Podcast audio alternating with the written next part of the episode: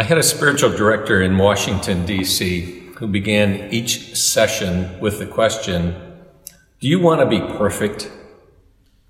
It was maddening, of course, because we all know the answer is yes, but we also don't really want to be perfect.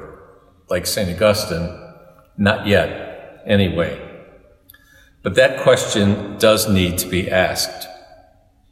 He used to insist that everything we do and say either gets us closer to God or farther away from Him. They made him the Archbishop of Louisville, I think, as a result of his working with me as one of his spiritual children. But anyway, using that as a barometer of sorts, the question is this going to make me closer to God or farther away from God? gives our behavior a certain perspective. Today, we stand at the beginning of a new year. The image of the gate as an entranceway to some place is particularly meaningful on a day like today.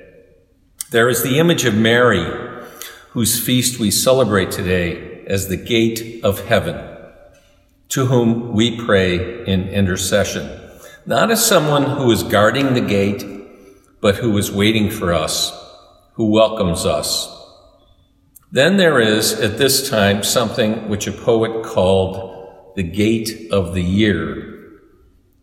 2021. What will it bring? As my brother likes to say, older, grayer, fatter.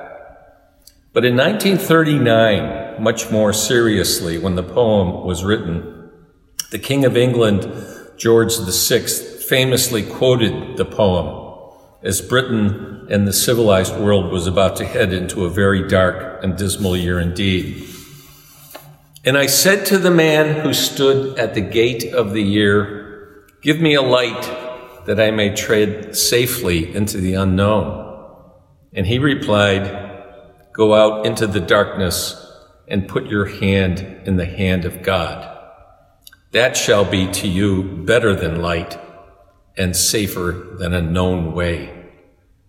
I think as we begin this new year, we should combine these two images, the gate of heaven and the gate of the year, and resolve to put our hand into the hand of God and the hand of the Mother of God and ask for guidance and help in the hope that this year on earth may lead us to be a little closer to our God and closer to that gate which leads to heaven.